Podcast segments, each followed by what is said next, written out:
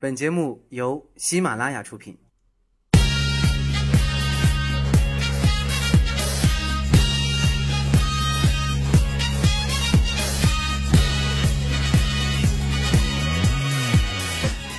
Hello，各位朋友，大家好，又好久没见了，欢迎各位继续来收听喜马拉雅为你送出来的吐槽二零一四。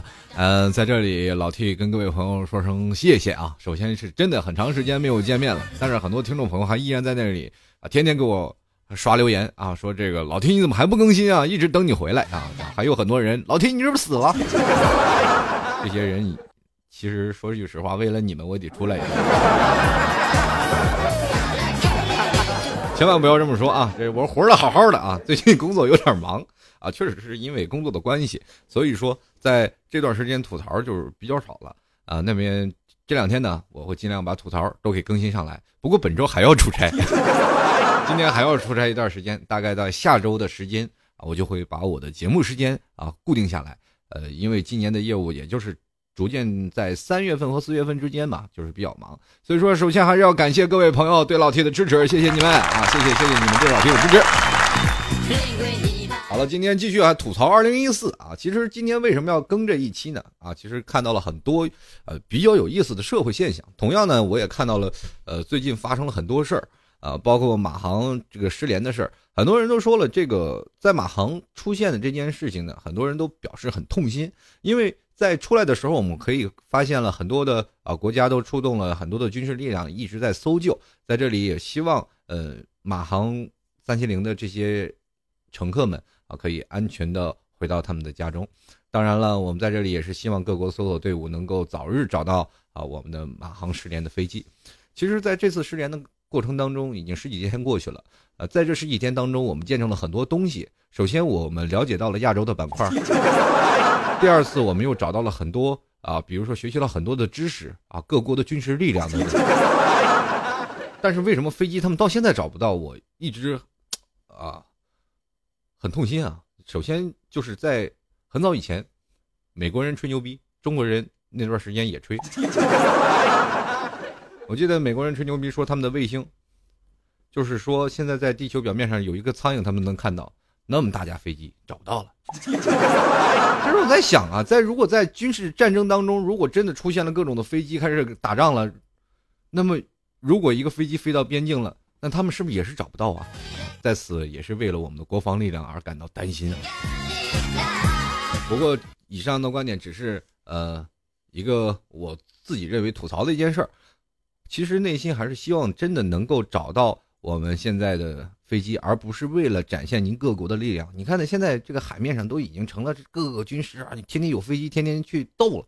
如果你不出示这个机会去炫耀你的军事军事能力，那都好像是不好意思出来混啊。不过我不管怎么说啊，这个找到马航三七零还是我们现在的最主要的这样一个手段。反正前两段时间又说了，现在特别有意思。白天啊，这边越南说啊，这个越南这边开始。说是我这这这找到什么问题？找到什么问题？下午马航就开始，叭叭叭叭，我我要辟谣辟谣，这件事绝对不是真实。中国的军舰一直在出动，我们今天又出动了一艘，又出动了一艘。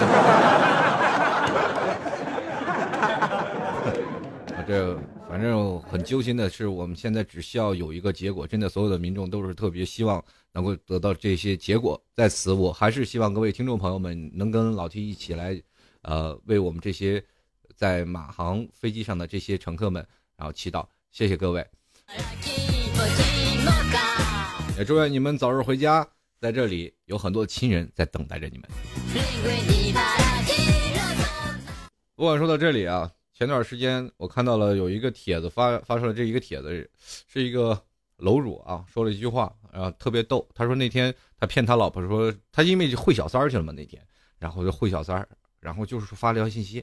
呃，说了这个，我那天就是因为我要会小三儿，所以呢，我编了个谎言骗了我的老婆，说我到了那个哪儿，我坐飞机从那个哪儿马来西亚，然后出差，马航三七零，结果那趟飞机失事了，哦说不对，是失联了，他不知道怎么办，这个时候还求助，这个是。很多人都开始说了，这这个问题怎么办呢？呃，其实有一个人回复特别神回复，他说你可以这样的跟你的老婆说，说那天我上了飞机以后呢，突然发现他们空乘人员，呃，态度有问题，于是乎我就跟空乘人员大打出手了，啊，吵架吵架来差点大打出手，最后被强制拉到这个安监，就是这个海关这里嘛，海关安检这里，结果到了安检这里呢，这个飞机他们就起飞了，就不让我走了。结果没想到失联了，最后他们认为这是我精心安排策划的，于是乎就把他给装到那里，一直在关押，呃，没有了通讯设备，所以说也不能给你打电话啊。这个今天是终于放出来了，我觉得这个问题还是有问题啊。这死尸故事已经终结了，但是我觉得你说你真拿 现在的女人都当傻子吗？不过非常开心的一件事是怎么说呢？现在毕竟这只是一个玩笑。如果要是真实发生，我还是希望能够，呃，真的有人能够从那架航这个那架飞机上能够回来，这是我最呃由衷想说的一件事儿。呃，那么我继续来谈论下一件事儿啊，就是现在出现了一个新的 一个高科技的手段，高科技手段是什么呢？就是可以让人的记忆进行移植啊，这是在哪个？反正不知道哪个科学家这么闲的。真是很闲，天天天天就各种实验啊。那天是有一个科学家，他做了一个测测试啊，就是说可以把这个呃人的记忆可以进行移植的啊，就是已经成功从一个老鼠那边这个移植到那个，比如说老鼠 A、老鼠 B，从老鼠 A 那边咵移移植一部分记忆，那个老鼠就知道了。哎呀，我这人上台，我这爱好就是上灯台偷油，偷油吃是下不来。反正这就是这个故事。哎，说到这里，这个。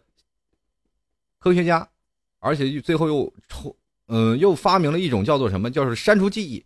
也就是说，你有一段时候不开心的往事，它都会给给你消除掉啊。其实这也对于以前啊，这个有好有弊嘛，有利有弊。就是说，在你第一时间啊，你要有记忆移植的话，对不对？移植个有钱人的大脑，比如说真的一个非常啊有钱人的大脑的记忆。移植到你这里，一个屌丝，你不是一下变成高富帅了？至少你知道怎么挣钱了呀。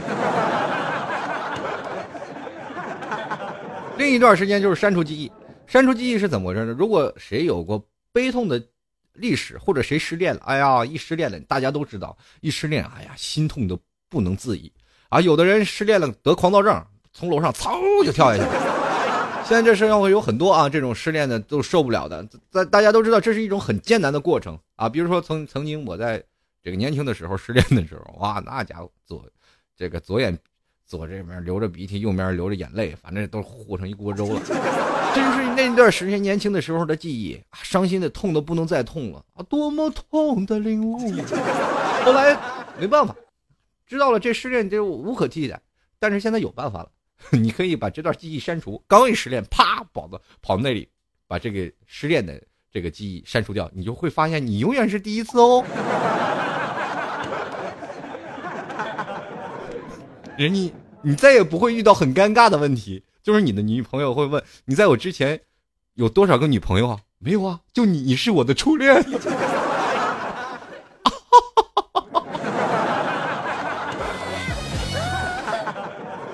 哎呀，这这个科研项目太贱了，我这。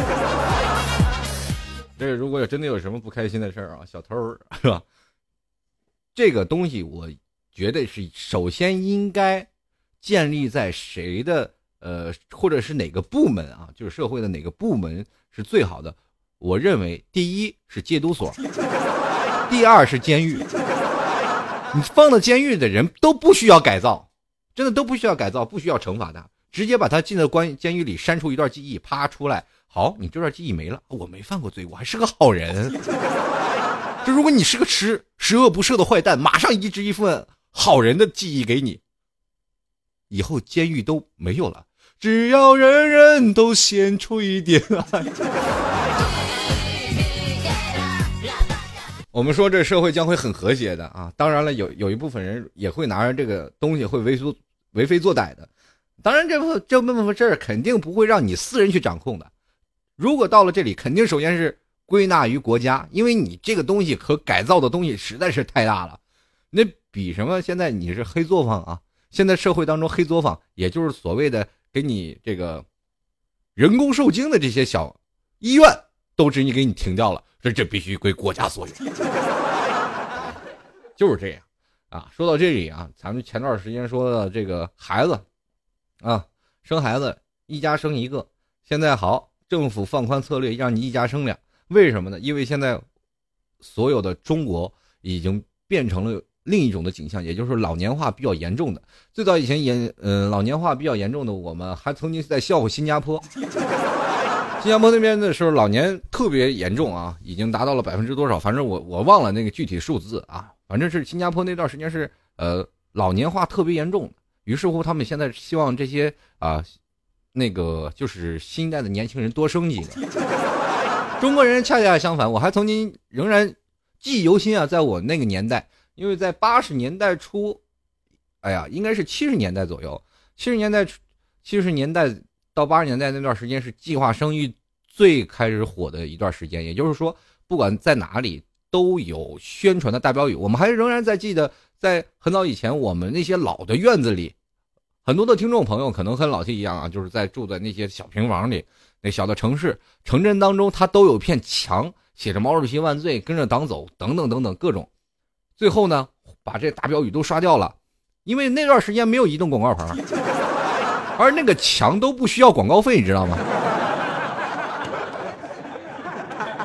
在我那里，最多能见到的就是墙上写字的，一是计划生育的宣传标语：“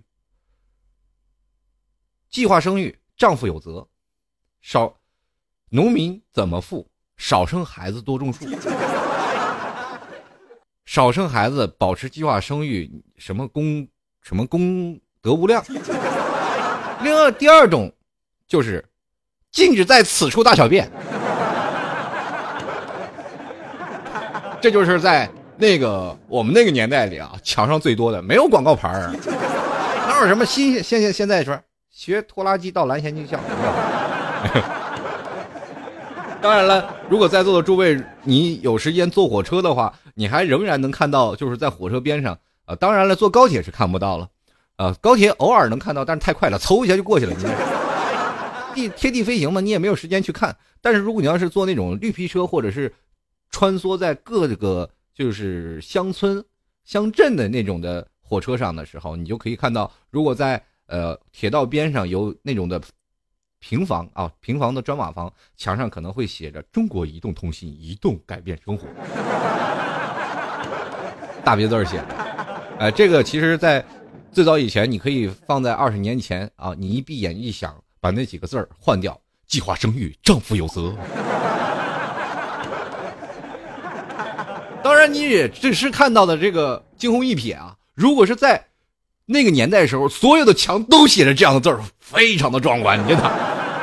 你没生活在那个年代啊，真的压力太大了。计划生育都是这样的，所以说在那个年代啊，也不怕人笑话。到现在了，街道办还给各位呃，就是新婚的小夫妻还在发避孕套，就是让你们保持现在的这个呃计划生育嘛。很多人说了，我记得 我一个表姐说是，我说那你干啥去？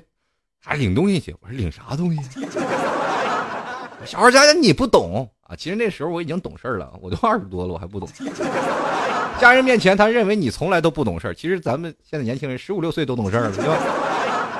总认为不懂事等到大了以后，然后你你也知道了，他们去领啥去了？确实是领那玩意儿，然后我就有段时间大了嘛，我就跟他说：“我说这玩意儿好用。”嗯，我表姐说。你这玩意能用吗？拿回来一般都给孩子玩了，不能用啊！人都说了，便宜没好货。你说免费它能是好的吗？这个我也明白了啊，这个反正是国家给贴补的，这就是一个政策啊，其中的一个插曲。那么我们还要回归正题啊，就还是要吐槽一下，为什么说现在我们年轻人的一件事？说到这个计划生育，我们要说到现在的年轻人的一种思维的方式，因为我们从小是没有呃，怎么说呢，就是没有兄弟姐妹，八零后、九零后、零零后现在都是居多的。现在的政府放宽了，让你生啊，多生两个，你是可以以前是一胎嘛，现在可以生两胎。我们现在出现的一些问题开始慢慢慢慢呈现出来了，也就是老年化的状态。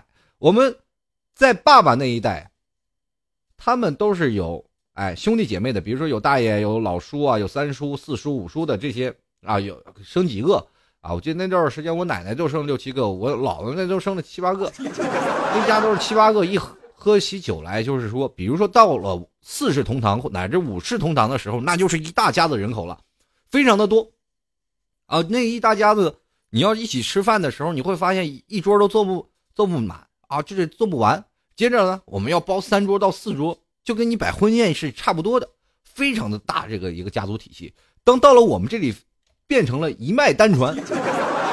过去的时候，我们真的在，呃，爷爷那辈儿的思维方式当中啊，啊，可能现在的父亲方式，他们思维的方式也有那种，也就是传宗接代。我们早把香火就给断了。这里的时候断香火的，并不是代表啊是父亲的责任，而是这国家要给你出现这样的政策，你。不断子绝孙不行啊！这话说的有点狠啊！我说的这就是香火，香火是什么呢？很多人说了，这个香火是不是就是传递另一个人？其实，在古代的意思是这样的：传香火呢，也就是你的这个字体的命脉，也就是说你在姓氏当中。我们现在年轻人在城市当中的人啊，城市当中的年轻人，包括八零后、九零后，可能很少能见到有这样的事儿了。你我们，但是我说到一个人的名字，比如说孔令辉，你们肯定说哦，孔子的后人，你的祖宗是谁？有几个知道自己祖宗？那这时候你是不是要心里想，我祖宗不出名是吗？我告诉你，翻多少辈儿，你没准就发现你的祖辈当中有几位是将军，或者你祖辈当中有哪个亲戚是哎，包括多少多少，比如你哪个祖宗是在哪个年代开始兴起的，这就是传宗接代。在过去的时候，抗战当中，比如说谁啊，我们家一脉单传啊，对，就是说一脉单传，也就是说所谓就这么一个儿子，是吧？姑娘都不算，在农村啊，过去的农村起的名字还有特别有意思，比如说。农村为什么那那么能生？就是要想要生个儿子，传递香火。在座的诸位，你知道，在中国这重男轻女的这个思想方式已经经历过很多代了。在很多年前，比如说在我们父辈那代都是重男轻女的。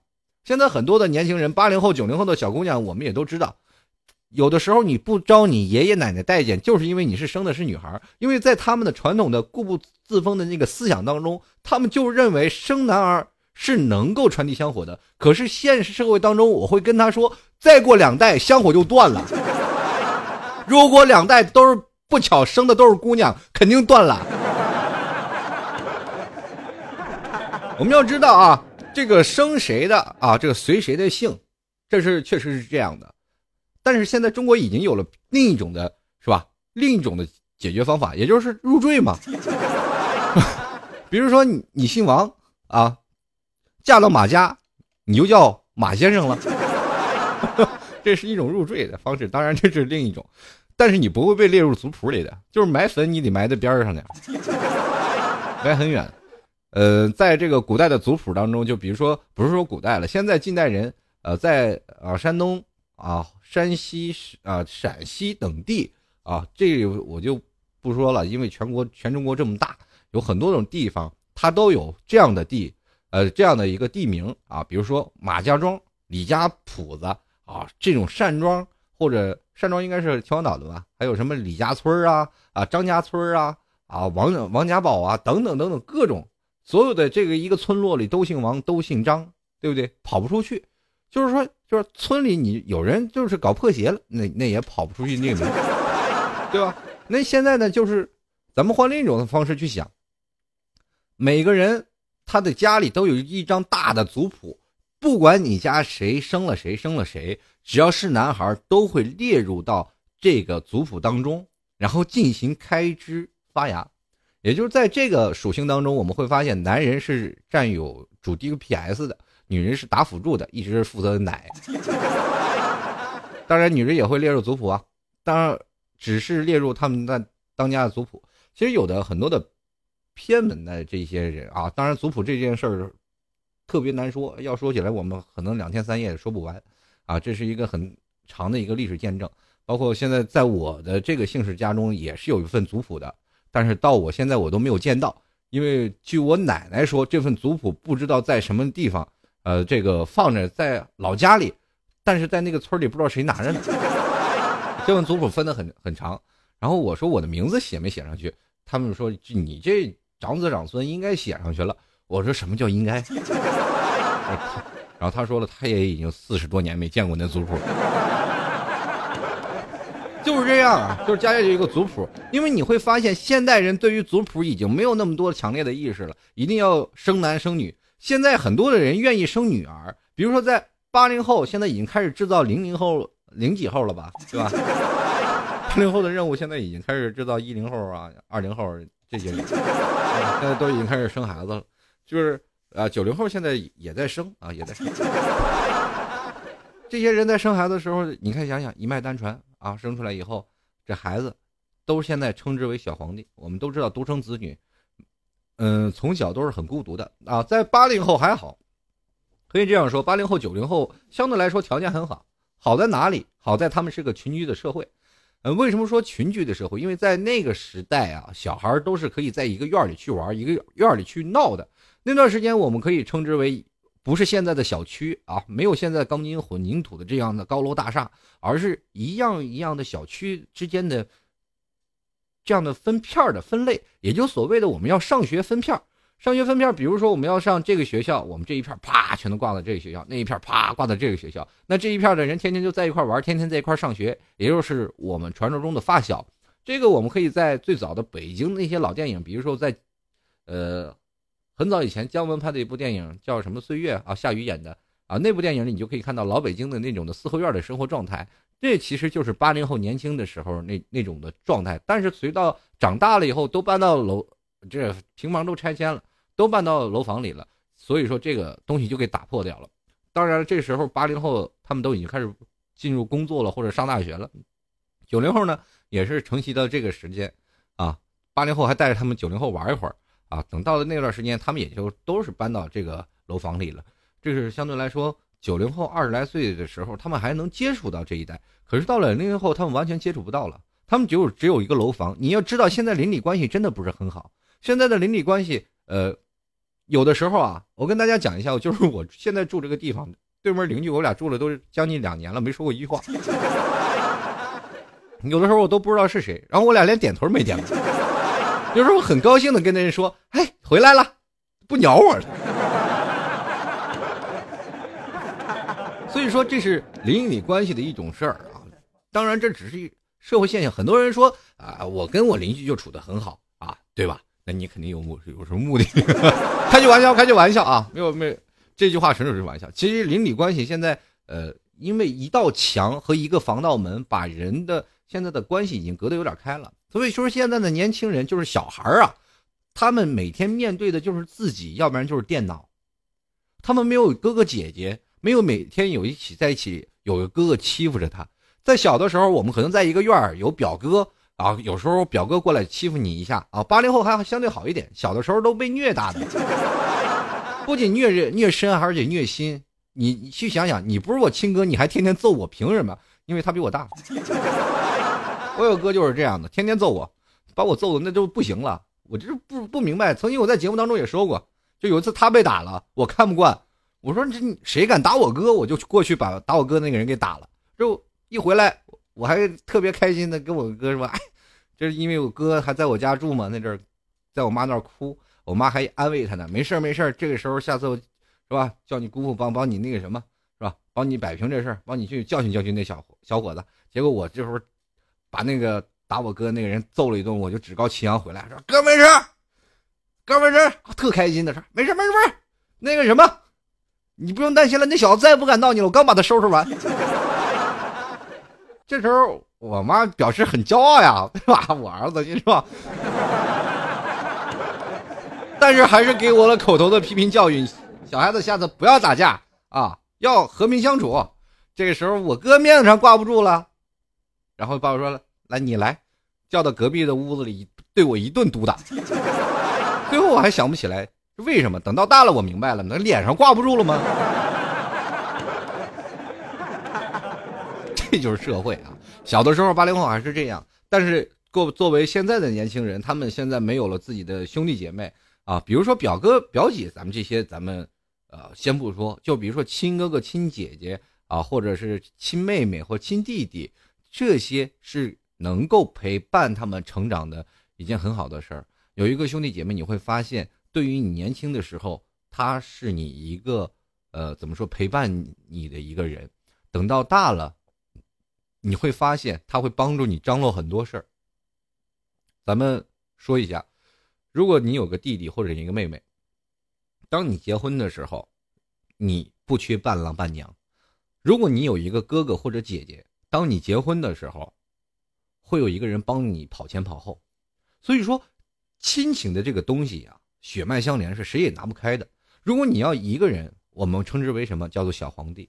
父母呢总是对你宠恩宠有加，有的人呢可能甚至是被惯坏了啊。现在是社会现象，很多的年轻人我们都知道啊，八零后和九零后，包括我在内啊，很多人都说了，八零后和九零后是比较自私的一代。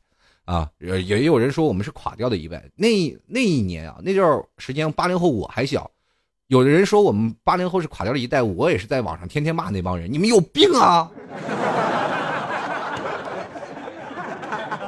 我们都从这个年代走过来，现在我们可以看到网络上有很多骂人的，其实他们也会从那个时间呢慢慢走过来，就因为那段时间我们都知道自己是很无知的，你也要明白，他们没有经历过这件事儿，他们才会说你的失败。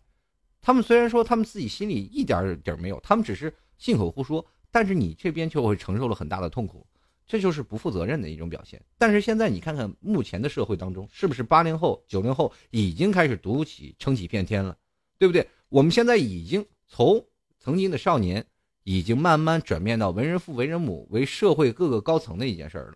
前两天我出差，对吧？到了各个新的公司，突然发现这个。高层啊，中中上层都已经成为了八零后的天下，这一点突然发现，我这是就是年轻时代的一种转变。随着我们慢慢的成长，我会发现啊，这有的时候我们呃在现实当中才会知道什么叫做成长。我们不能在网络面前去骂人，其实，在网络上骂人的人是属于一种非常懦弱和非常不自信的一种表现。第一点，你是表现出了你自己强大的自卑心，你不了解这一些事儿啊，就是说。我可以直无其言的去骂人，我告诉你，有一点要告诉你，骂人是怎么样。第一，如果说你的能力比他强，你不会骂他的，因为你不屑。第二，你骂人只能显得你很俗套，或者你这个人很没有涵养。这到我们现在这个社会当中就是这样的一个道理。现在的年轻人，我们会发现很自私，我们想骂谁骂谁，想打人打人啊，或者是这样，因为我们会缺少一个标杆。比如说，你有个小弟弟，你敢在你弟弟面前表现的非常不正经吗？如果说你有个小妹妹，天天在家，你敢领一个女朋友天天在家里瞎胡搞吗？是不是？不敢吧？你最起码得买几块糖，你先疏通一层关系，等把这层关系疏通回来了，你妈回家了，很累吧？有的时候，年轻人就是一个人，他不用考虑太多的事情。当你多一个人，你会发现你多一份的思考的方式。这就是有兄弟姐妹和没有兄弟姐妹的人的好处。呃，如果在座诸位你不信这件事儿，你可以去问一问啊，就是说你自己身边有没有兄弟姐妹的人，他们是怎么样过的？他们心中是不是快乐的？有的人小的时候特烦，我特烦有个姐，你天天管我。你看大的了呢，如果长大了，你会发现啊，这件事情，你现在的年轻人面临的问题是什么？以后是四个老人。对不对？你的爸爸妈妈，你的老婆的爸爸妈妈，而且都是独生子女，还有现在的年轻人步调比较看的比较远，而且生长的环境、生存的环境也有了发生了一种强大的变化。比如说，在家里啃老的是一部分人，我这也不说；另一部分人是寻找自己的梦想，让自己在新的社啊社会环境当中和新的社会步调当中要生存的这些人，要。比如说，在大城市发展的这些人，他们要经历的异地恋。为什么我会这样说？现在年轻人的思想不一样，比较快。为什么我们会发现自己的老爸老妈他们玩手机，现在转变的比较慢呢？是因为他们没有跟上时代的脚步。如果有一天你跟上时代脚步，你在城市当中，大城市当中啊，待一两年，你再回到你的小城市，呃，比如说你的以前你的城市是三线、四线、五线城市，你会发现你的步调和他们不一致，因为有的小的城市的他们的方向，他们没有必要过着特别快节奏的生活。我曾经跟我的一个表妹，我我在了解，呃，我还在家的时候，我就说你为什么要出来，在家里多好哦，抱着。围着自己的爸爸妈妈是吧？等你现在找个老公，然后嫁了，然后等到啊，慢慢的每天陪着老爸老妈聊聊多好。他说了一件一句话让我特别记忆深刻。他说：“这个城市是符合养老的。如果当我干到六十岁，我一定会回到这个城市，因为我会觉得这个城市太安逸了。年轻人不应该太安逸，确实是这样。我那我的家乡啊，是内蒙古的一个小城镇，当然了，相对于现在大都市，就是已经很小的一个城镇。”虽然说什么东西都有，但是作为这个城市当中的节奏确实慢了很多。我们会发现，在大城市，他们每天都还跑着走啊。年轻人，很多人都说年轻人有病，你们为什么要跑到这些城市当中？而且还有另外一种人，他们的呼吁是这样的，就是比如说像呃北大广深，啊北上广深啊北上广深这四大城市有很多的呃人们，他们会这样的去说，你们说外来人口太多，导致了现在这很多城市当中啊，我们现在。嗯，比如说我们要房价也高了，什么都可能说外来务工人员。其实，更因为是这样的，外来务工人员才给了这个城市添下了不少的色彩。比如说，我们可以看到啊，当过年的时候，所有的人都回家看到了自己的老爸老妈去了。你可以看到北京和上海、广州还有深圳，基本是一座空城。在这个时间，我不得不说，这个时候你们觉得孤独吗？你们觉得有意思吗？他们说：“哎呀，那过年了，咱们光靠西单关门了。为什么关门了？服务员回家看老妈了。好，我们再去别的地方玩。不行，关门了。为什么呀？人回家看，回家探亲过年了。就是这样啊。所以说，在大城市节奏生活当中，外来务工人员其实占有一部分人员，他们是为了追寻自己的梦想，所以说他们在这里想要安身扎寨。”当然也会碰见他的另一半。这个时候，当他们在异地恋，呃，在异地产生了恋情，突然发现两个人都在不同的城市，一个南一个北，一个东一个西。然后接着我们要孝敬的是两对老人，你会发现你的压力是不是特别大？这里你的压力怎么办？这个老这个老爸老妈出事了，哇，飞机过去；那个老爸老妈出事了，哗，火车过去。所以说就产生这样的一个关系。现在年轻人比较累，真的很累。八零后，尤其是九零后。以后你们生活会逐渐的特别累。当你们有兄弟姐妹，真的是这样。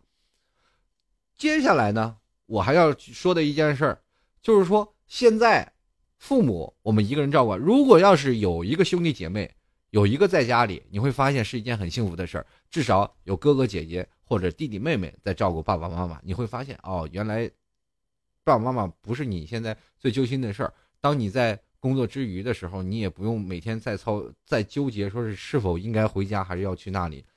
当你在这城市安稳扎寨的时候，你再可以把你的老妈安安心心的接过来，而不是现在一直在想我应该站脚跟还是该回去，站脚跟该回去，该站脚跟该回去。这样的踌躇之间，你会发现你丧失了很多的机会，到最后你一事无成，回到家中，老老爸老妈还要养你。这个时候，我们会发现一个人真的很纠结。我们应该去，真的想到了，我们现在年轻人的压力确实蛮大。当政府开了这个口子，说让你一个家庭可以生两个的时候，嗯，又面临着一个问题。很多年轻人不生，做丁克一族。我们要知道，很早以前有一首摇滚歌曲啊，就是“姑娘姑娘你漂亮漂亮啊”这首歌，然后是最后的一段台词是“找个女朋友还是养条狗”，这个。台词儿这个歌词嘛，这是一个歌词，在那个年代当中说，年轻人那段时间就已经不好找对象了，就是那段时间就八十年代那段时间就已经，这个吧，女生都比较怎么样呢？开始追求潮流了，男生不好追了。那现在呢，很多人说女生比较现实，那么更多的现实是在于现在你生活当中是真的是这样。如果你真的找到一个女朋友，你会发现在大都市当中你没有办法去生存，而且你每个月的钱你完全不够花。哎呀，我这钱怎么办？哦，突然发现每个月还要借钱，你买不起车，买不起房，在这个城市当中，这根本无法立足。这就是现在当代的社会，很多人说愿意做丁克一族。那么好，现在的小两口挣的工薪阶层，每个月保持工资一万块钱，这已经是相当不错了啊。当然，在大城市，也就是那纸擦屁股，也就只能擦一百张吧，是吧？擦不了多少张，是吧？接着呢，我们去想，那其实那一万块钱完完全不够，刨了水、水电、房租，接着吃喝，你发现你兜里还剩几张？很少啊，确实是很少。那么很多人还去想。养个孩子的费用大概是多少钱？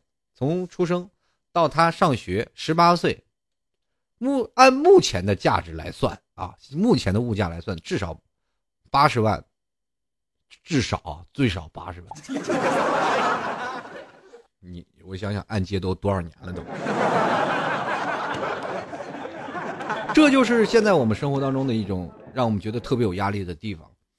那么现在社会当中开了口子以后。我们会年轻人说了：“哎呀，八十多万，生俩一个都养不起。”年轻人现在保持开始养狗的状态啊，养个狗当自己儿子，养个猫当自己的儿子，从来就是说没有说是吧？再养个人，因为他们会发现养养人压力太大。很多现在做丁克的啊，三十多岁一直不要孩子的，因为他们觉得两个人很好，因为他们会发现一个问题啊，很多的现在年轻人有一种恐慌，就是到老了。会不会没有人养我们呀？自己的孩子不会不会不养我们呀？那到时候我们何必生出这样一个孩子，然后他再跑外地，这时候又不管我们了，对不对？现在我就有一种这样的愧疚，就是说，老爸老妈把我养这么大，啪，我跑到别的外地了，呃，一年回去见一次，养我干嘛呢？这个时候我要在想，我生儿子干嘛呢？接着呢，我们换 换回另一种话题啊，这个其实这是一种很会会自自嘲的一种方式，啊，其实我们去想，你生一个能养，生两个照样能养活，这就是这个社会。你不要去去认为你什么事办不到，在这个社会当中，不管是谁，我们去想啊，这事儿办不到，但是如果你要真办了，没准就成了，就是真是这样。我们去想想啊，我翻开我姥姥那辈，我姥姥生了八个，你去想想那段时间也穷。那姥姥八个八个孩子是怎么拉扯大的？老大、老拉二、老二、老二拉老三、老三拉老四，接着长兄如父啊！我们还记得这句话？为什么在古代说长兄如父呢？因为很多的时候都是老大带着老下面的孩子一一块儿，基本上老大呢跟最小老小的呢，真的跟父子间的年龄差距是已经差不多了，就是这样。所以说，在这个年代当中，我们会发现，当你能生，自然就有人能帮你养。而且可能日子会过得苦一点吧，但是目前现在这个社会当中来说，还是真不敢生。你发现你生了，你真养活不活呀？现在你就是一个人啊，我们可能说过得苦一点。现在的这个日子变成变成了一种什么样的呃一种现象啊？就是比如说八零后、九零后现在都是独生子女，那么他们生的孩子也是一个啊。现在目前按照一个来算，我身边的朋友都是这样，他们生了一个孩子，一定要吃最好的。有我同学啊。不辞万里跑到香港去买奶粉，我说你疯了有病吧？那我那个同学说了，那什么安全。终于明白了，现在中国人真的吃吃奶粉都费劲。这个时候我就跟我同学做了一下思想教育，我就跟他说了我是如何的我的成长史，然后因为这个成长史是从我妈那那里传授过来的，我妈说。他那个年代是啃着大葱，就是说，在他啃着大葱的时候，把我生出来，就是基本就没有什么营养品啊。那八十年代比较比较苦嘛，啊，那个年代你想，就是有钱想吃也吃不到什么好的。也就是说，那个年代是不是啃着大葱，吃着大饼啊，蘸着大酱就把我生下来了？那生下来以后，你会发现，我那个年代没有什么奶粉啊，吃母亲的奶。我们可以去想象啊，那段时间母亲是有奶的。是吧？那现在的母亲都没奶吗？当然了，有很多的人也有另外一种现象，就是说奶也是假的，对吧？有很多填充物也怕孩子咬破，是吧？一长牙。当然，这个是另外一种原因。另外一种还有另一种原因，就是现在的当代的女性啊，这个奶少，确就是这样，很多人奶都不足，所以说选择了奶粉，而且另外一种说奶粉有很多很多的什么各种什么钙铁锌硒啊，什么各种的营养营养那个元素在里面，所以说孩子喝了那个。我记得有一次我跟我一朋友去买奶粉去，特别有意思啊。这个奶粉的标签是这样写的，就说你孩子几周了啊？他们都说几周啊？六周啊？六周喝这个，啪给端两箱。那八周的呢？啪八周喝这个，分的特别细啊，每两周喝喝一种。夸夸夸闹了三箱奶粉，说两岁的你还要吗？当时我一脑袋就汗就下来了，因为他搬了三箱进已经花起来将近上千块钱了。所以说现在的孩子这个奶粉钱，你现在都是很难费劲的。你看那段时间，我们年轻八零后的那小的时候，奶粉喝什么奶粉知道吗？就全脂甜，就是一块钱一包那个奶粉一冲。兑点白糖就把我们养这么大了，而且我们到现在也没有发现什么不健康的事儿啊。更关键的是，也照样一米八几大高个呀。我那个同学就跟我说了，他说你现在这种想法是不对的。当你有了孩子，那是你自己的呀。当你自己的孩子，你怎么能让他受了委屈呢？其实我那段时间我就想，孩子小的时候主要就吃一嘴熟。对不对？你天天给他喝那个一块钱的奶粉，他也喝不出啥来。真的，就是你给他喝一万块钱的奶粉，他能喝出什么味儿来？对不对？第二点，我们就知道第二心理因素，就是那奶粉一定要是好的。比如最早以前三鹿三鹿没喝死人之前，还是很好的奶粉。很多孩子也是喝三鹿长大的，对吧？养活了一代人。当然后来发现了嘛，很多孩子都是有问题的，那成了毒奶粉了。那我们去想象，想象一下，那以前喝三鹿的孩子呢？现在估计也是是吧？茁壮成长。说到这里，我们去想，其实我们对待孩子现在有一种溺爱了。八零后、九零后，我们现在是比较孤独的，当对在自己的孩子是比较溺爱的，所以说就造就了一个小皇帝的出生，造就小皇帝了。我们会发现，一代会传承一代。我等我们到老了的时候，会不会也没有老？就是老无所依那种状态啊，因为现在我们社会现象就出现了很多，比如说现在的老太太讹人事件，这件事儿就已经足以说明现在的年轻的人对老太太的一种体质了。老头老太太的一个体质，为什么呢？第一个，老太太被人讹，其实在座诸位啊，我也要跟各位朋友分享一件事儿，但是我希望放在下期。既然已经说到这儿了，跟各位朋友来聊聊这事儿吧。就是在这个前前几天，我在微博上看到一个段，呃，一个那个新闻报道，是深圳的一个公交司机啊，深圳的一个公交司机，这个开着车，然后一个老太太下车，砰，摔倒了，接着他就把老太太送到医院，送到医院了以后呢，发现被讹了，又又这个现象又是老太太扶老太太的事情，春晚我们都看到了，这个老太太，这个什么，呃，又是按表走了那个，然后接着又被讹了，这个。垫了两千块钱医药费没有？这老太太还讹他说被撞了。这个时候有个监控摄像头啊，又有摄像头出来了。这个一见义勇为的，我发现每次都不是司机，而是摄像头。每次你看到出现这样的事情，见义勇为的永远是摄像头。这叫螳螂捕蝉，黄雀在后啊！这是另一件事。接着老太太被讹了，这个呃，当然了，呃，老太太讹着讹着司机。也没讹成啊，但是啊，就算有了这个，就是这个视频出来以后，老太太还予以否认，说这样不行，就是被撞了，就被撞了。我们去想象这一件事儿，很多的听众，我看到很多的人都义愤填膺啊，在微博上骂。当然了，作为我来说，我也是认为他这个人或者他做的这件事儿，是真的是有损到了我们中国的传统的道德的底线了。现在我们会发现，道德是不用花价钱的。谁只要上来空口白牙说两句话，我们就可以讹人，而且是不需要任何成本的。我们可以完全碰运气。如果没有摄像头，没有任何的监控设施，我就可以随便讹这个人，而且还能拿到一笔一笔不朽的啊不菲的这个医药费。因为在做的这个途中当中，你要知道自己要花钱治病是多么严重的一件事。这就让我想到了有个朋友，他的车已经快差不多旧了吧？啊，差不多旧了，碰瓷儿了。这旧了，然后他就没办法，他说这车都快旧了，开了大概十万公里了，说哎该大修了。这个时候他就开到马路上，然后见着前面车，然后主要是还要是要造违规嘛。当然这种东西我还是不不提倡的一件事啊，我还是要说说当然了，我还指名道道姓的说他很缺德啊。我那我那朋友开车怎么说啊？说车快大修了，于是乎他就开车开到马路上，是吧？开到马路上，然后见着前面有有车，就本来开的很快啊，后面车开的很快，然后他前面一开，后面那车也跟着他开的特别快。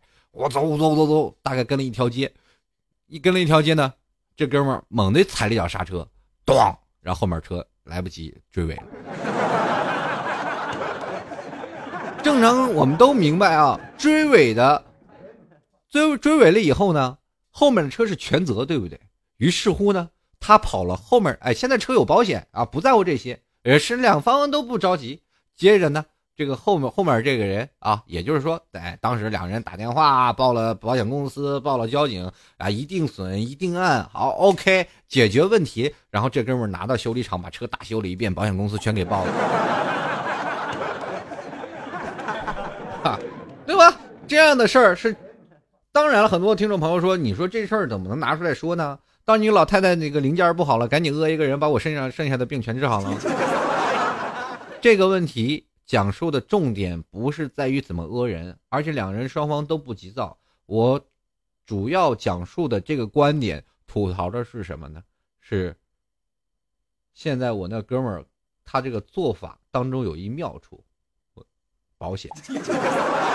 说到保险这件事儿，我们去想到没有这个穿，现在很多老人没有自己的社会保障，没有他的医保，所以说在他们这个时候会变成他们生的孩子没有办法去赡养他们。老人不靠讹人，他怎么办？他没有钱。有的人有没有看到现在社会老人住的那个房间啊？尤尤其是老 T 在杭州，在杭州的时候，我以前住的那个房子啊，前两天住那个房子就是一些老的居民楼，老人的住宿条件非常的艰苦，而且有的时候我就在想，如果真的我的楼下老人出事了，可能我都不会知道，都是这样的。你会发现现在老人生活条件很很。在那些老的小区里，啊，老的破旧不堪的房子里，然后他们的每月的生活费啊，包括他们的工资，有的参差不齐。而且在曾经有的年代，他们有没有交这个社会医疗保险啊？啊，或者是没有普及到各种医保，所以说，在老人没有保障之前，他们肯定想要办法的，就是说找社会的这些门子。那很多人说，现在老人该不该扶？当然是该扶，以扶正气。我觉得相应的东西出也要出台啊，就比如说像在这样的东西，不管是媒体，当然媒体是要呃帮助一些人啊，以树立一些，比如比如说现在正能量一点。那么更多的，我觉得我们往深深层去挖掘，应该让这些老人们啊有所哎，比如说老人们应该是有一个保障，就是说在这个时候老人摔倒了，人。这个人不管服不服，都应该有医疗，都应该有政府去帮他们做好安排。这个时候，老人他们有了寄托了，他们还讹谁呀？他们不会讹人了吧？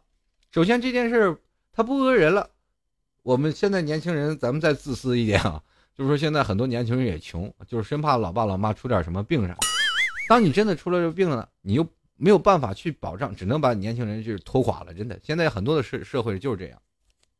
所以说，当现在呃当务之急，应该把这个现象普及开来。我们现在的中国现在政策也不逐渐在改嘛，也逐渐在更改。当然了，很多的地方，嗯，可能地方政府已经出台了相应的这个对老人的呃老人的这些的政策已经开始出台了。更多的，我还是要呼吁现在的年轻人，比如说正能量当中啊，我们要扶一个老人。最好有一个证人在旁边站出来，比如说很多人在犹豫的时候啊，孩子该服不服？你这个时候就应该大声说：“快去服，谁服我帮他作证。”这事儿我能干出来，是吧？要我服了，没人帮我作证了。这谁服谁服我帮他作证？还我电话号码、QQ 号、微信号都在这儿呢。这个，如果你被告了，马上找我，给你做证人。啊，这是一种方向啊。那其实这也就是围观群众的一件事儿啊。比如说，上次那个司机，当出这件事儿，没有证人过来跟他帮助，因为他们很多人都是想，如果这件事儿的话，还是反正要烦到自己了，啊，尽量不要麻烦。其实这件事儿也是跟那些。证人也要有关系的。如果当你看到了这个跟司机没有什么没什么关系的时候，是否应该站出来跟师傅去澄清一下？那我们这个社会的底气是不是扶正了？对不对？当你突然发现还是那个道理嘛。当然了，小偷制服小偷的话，我们会发现危风险性很大，因为小偷带着刀。当你看一个小偷偷一个东西，很多人都不敢说话，因为他们发现如果当说话的话，小偷可能会拿刀真的捅向他。然后当小偷捅向他的时候，没有人会帮你，你可能会有这种害怕。当然，这样的事情也有发生。这些事儿我们会发现是慢慢慢慢是一个社会演变的过程。我们会发现，真的一个好汉三个帮。当这个会这个社会当中真的是出现了一人有难。呃，比如说，真的是蒙受了不白之冤，我们应该出庭帮他作证，去洗明冤屈。之后，我们会发现这个社会的道德底层关系不会那么太差了。当有人服了以后，老太太去讹他了，我们咵站出来十个证人，这老太太还有什么话说？还难道是证明你十个人都把他撞了吗？这个是一方面。第二个方面，我们再再去讲述一下，就是医保的保障、医疗的保障问题。当医疗保障。已经落实到每一位老人的时候，这当出了问题，我们直接给打电话给他们家属来就可以了，剩下的东西都由国家医疗保险给他们买单去支出，我们也不必要有太多的烦恼，对不对？第三点，也就是现在的儿女赡养问题，有很多的儿女都已经在外地了，所以说当真的父母出现了这样的问题的时候，儿子可能可能他儿女没有第一时间回去，那么当你做了好心好事。这个老太太因为自己，比如说像类似于，呃，这个就一个老人嘛，那个老人老伴儿可能已经去世了，就只有家里就只有这么一个老人，他只是寻求一些庇护的话，那么在这一点的话，他要求你的话，你肯定不会帮助。当他讹你的时候，啊，这个时候你不帮助也没有办法了，对不对？你只能帮助他。我决定，我是应该是觉得啊，现在的社会应该是多一点的立法的关系。啊，很多人一直说，应该保障一下这个，比如说救援的人啊，比保障一下这些这个一直救的人呢。我当我们救了人，我们还要蒙受不白之冤，我们觉得真的真的很冤枉。当然了，这个社会当中有很多这样的事儿，我希望这个，因为道德，我们不应该说一下子远离道德，而是一点点扶起来的。我们要从各个各个层面来把这个道德逐渐的缝呃这个扶起来。我们是中。中华真的是五千年的历史文明的一个古国，当我们一直是被称之为礼仪之邦的这么一个国家，呃，在近代我们会发现，我们中国国人慢慢的浮现出来了一种冷漠的态度啊啊，包括有的时候我们会发现，我们的礼仪并不是那么重要了。我为什么这么说呢？因为现在的现在的年轻的孩子的，现在我们年轻人，或者是我们的老人对孩子的骄纵。已经逐渐形成了我形成了我们这样的一种潜移默化的形式。现在孩子真的有出现这样的现象的孩子啊，呃，在家里啊山大王，在外面呢，这个跟老师好，对吧？跟这个跟同学呢耍流氓啊，这是有一部分孩子是这样的啊，真的骄纵啊，熊孩子，我们都说是称之为熊孩子。现在孩子也懂得多，而且信息时代也比较发达。我们就会会发现，这个其实学学好不容易，学坏真的很很快。网络上传输的各种的信息，包括网络上传输的各种的呃一些问题，也会呈现出来。我们觉得应该用现在的思想来跟孩子说一下传统的礼仪之邦。我现在有几个孩子能背会《三字经》呢？还最会呃能能不能背到曾经最早以前呃老一辈儿的他们所说的那些？比如说他们的那篇文章，其实很多的是饱读诗书，他们的那些文言文、古代文呢，都有很多的呃，包括礼仪方面的知识，啊，这人之初性本善啊。但是现在我们可能很多年轻人也不会说了。说到这里呢，说到礼仪，我觉得一个人的素质、一个人的涵养，真的是由家长培养起来的。当一个人真的是一身正气，那么他们碰见的人肯定还是会服。当然，如果有的人，呃，我们俗话说“龙生龙，凤生凤”，耗子孩子会掏洞，不是吗？当你会发现，当你一生奸诈，当你老了以后，你还想算计别人的话，你肯定就是讹人的那个人。这也就是说，一种教育的传承啊，一种教育。因为中国太大了，林大了，什么鸟都有。这个时候，我们就是希望，当我们一一旦被讹了，这个时候这个弱势群体应该有一帮人站出来，来为这个啊被讹的这个朋友啊站出来，给他一点点帮助，给他一点点支持，我们才会一点点把这个社会风气扶起来，我们才会慢慢了解到这个社会当中真的还是需要有一点正气。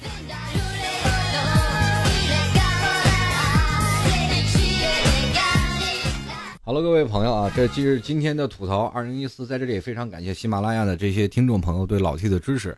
嗯，在这一个星期之内呢，老 T 这个要出差了啊，又要去北京啊，大概出差一个星期，这一星期可能又没有办法更新。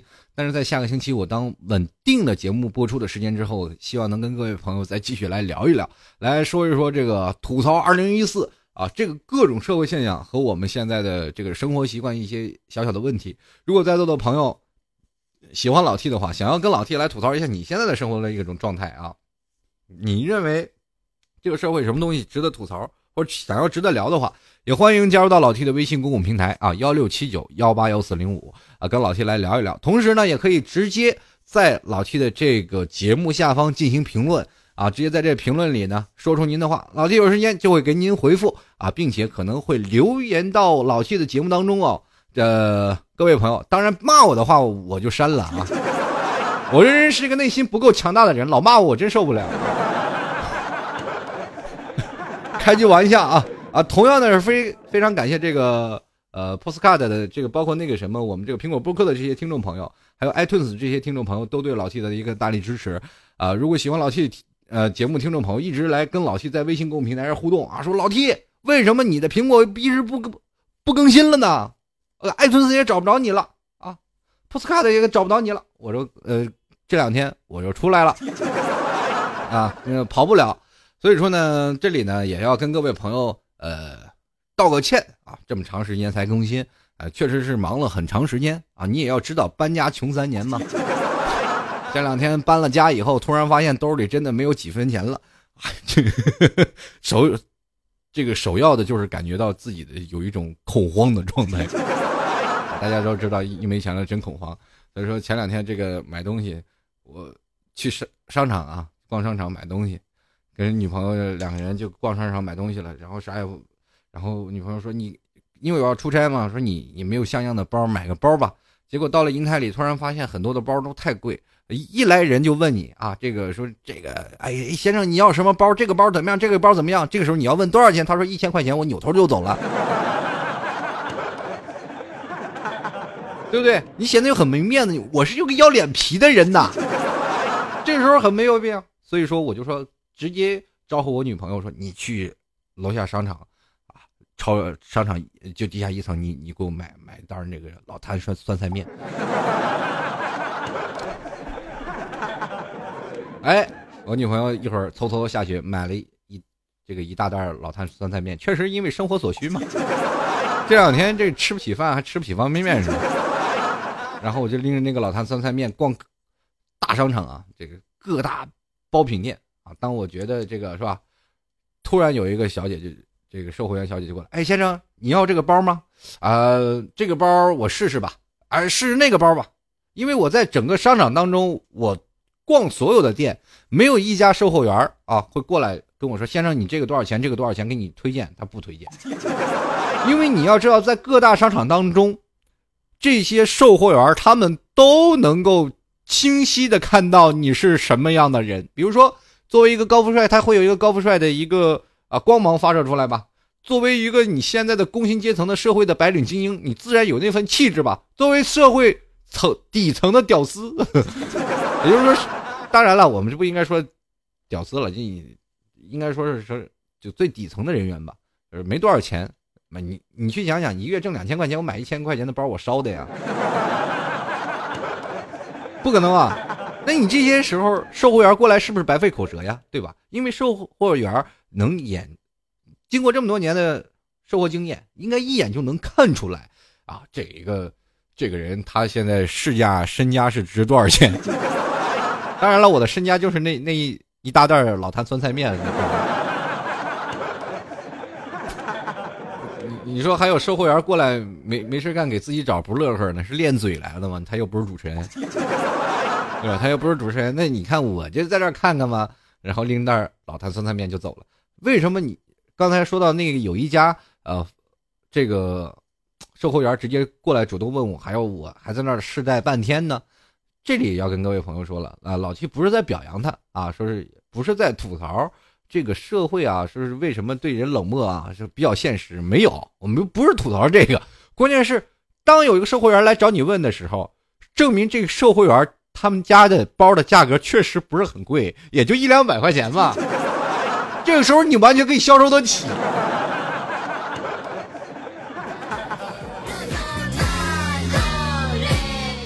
所以说这什么事儿都看人，对不对？如果你有一天，当他要看到一个是吧，抱着一个什么什么 LV 的包啊、BV 的包等等，或者是穿着一个一身的名牌阿玛尼啊，或者什么，来到你这店里，这个女生可能也同样不会去问他的，因为他觉得这些人是看不上一两百块钱的包的。